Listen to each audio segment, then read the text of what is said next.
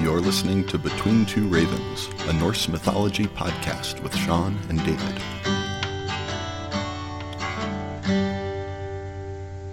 Hi, everybody. I just wanted to record a short episode. Episode.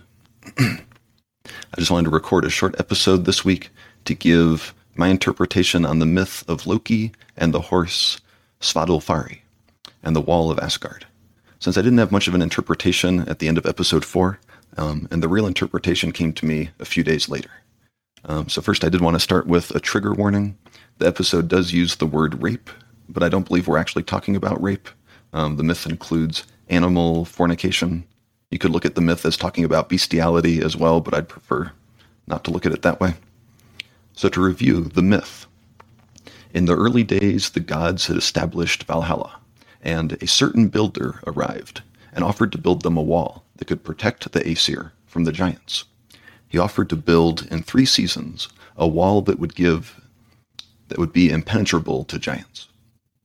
In exchange, he required Freya's hand in marriage and to be given the sun and the moon. The Aesir deliberated and agreed to his terms, but only if he could build the wall in one season. At the first day of summer, if the wall was not complete, he would receive no payment. He was told he could receive no assistance in building the wall, but he managed to negotiate to be allowed his horse, Svadilfari, to assist with hauling the large stones. It was Loki who allowed him this concession. Many oaths were sworn to the agreement. And Thor was away in the east fighting trolls. Soon summer was three days away, and the gods became concerned that the wall would be completed, and they would have to give Freya's hand in marriage and give up the sun and the moon, which might mean the destruction of the world. The gods met and came to agreement that this all must be Loki's fault, and he would deserve an evil death if he did not find a way out of the agreement. Loki, being afraid, swore he would find a way for the builder to forfeit his payment, no matter the cost. That evening, a mare ran out from the woods and neighed at Svadilfari. When he realized what kind of horse it was, a female horse, he tore apart his harness and ran towards the mare. She ran away towards the woods, and the builder ran after his stallion, and the horses ran around the woods all night. The giant became furious as he realized that his work would not be completed. The gods realized from this rage that he was a mountain giant, and then the oaths were disregarded.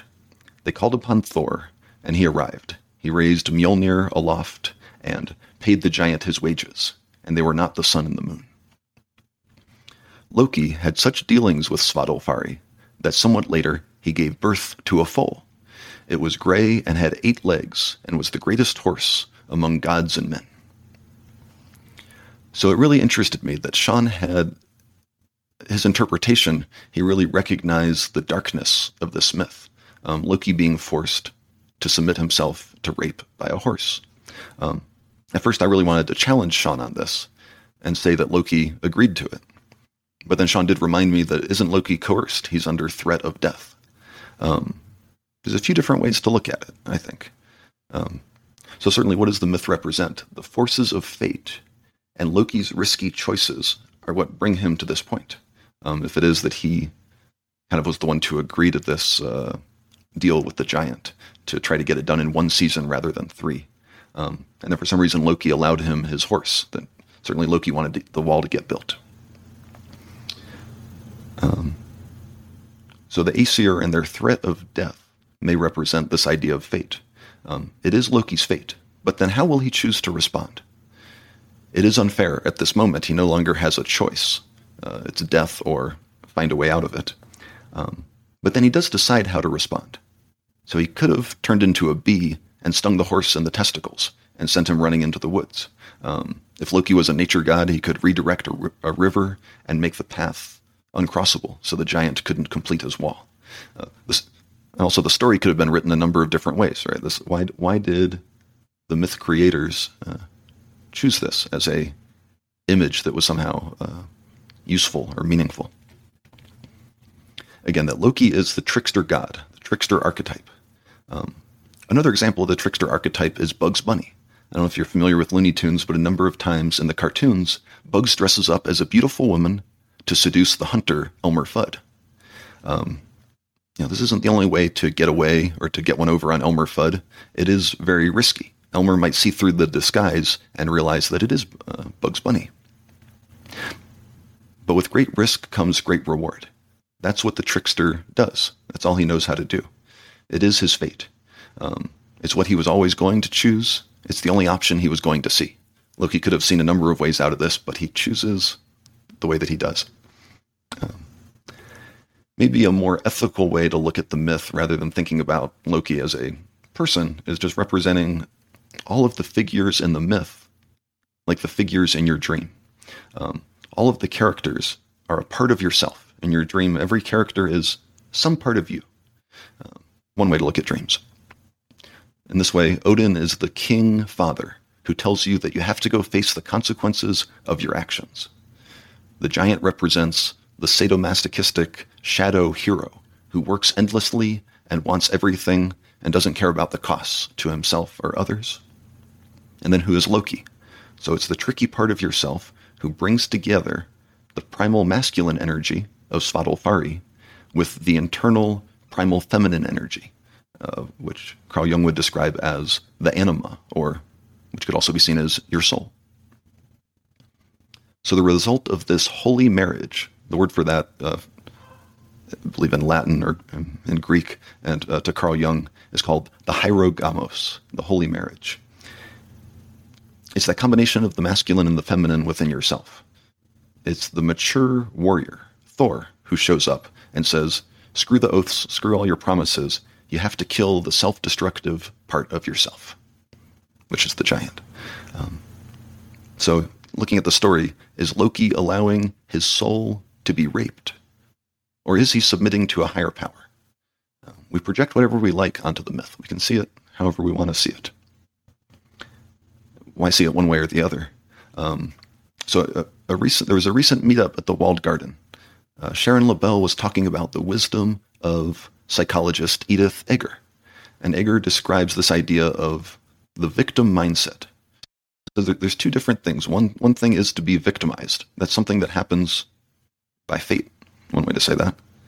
But then victimhood or a victim mindset is something that it's an internal prison that then we're trapped in. And if it's an internal prison, how can we get out of it? And we can't take another mindset, and this would be courage to find a room for personal choice within the painful fate. There's another philosopher at the Walled Garden, Rocco German. Um, he's the host of Eyes Wide Open Life podcast.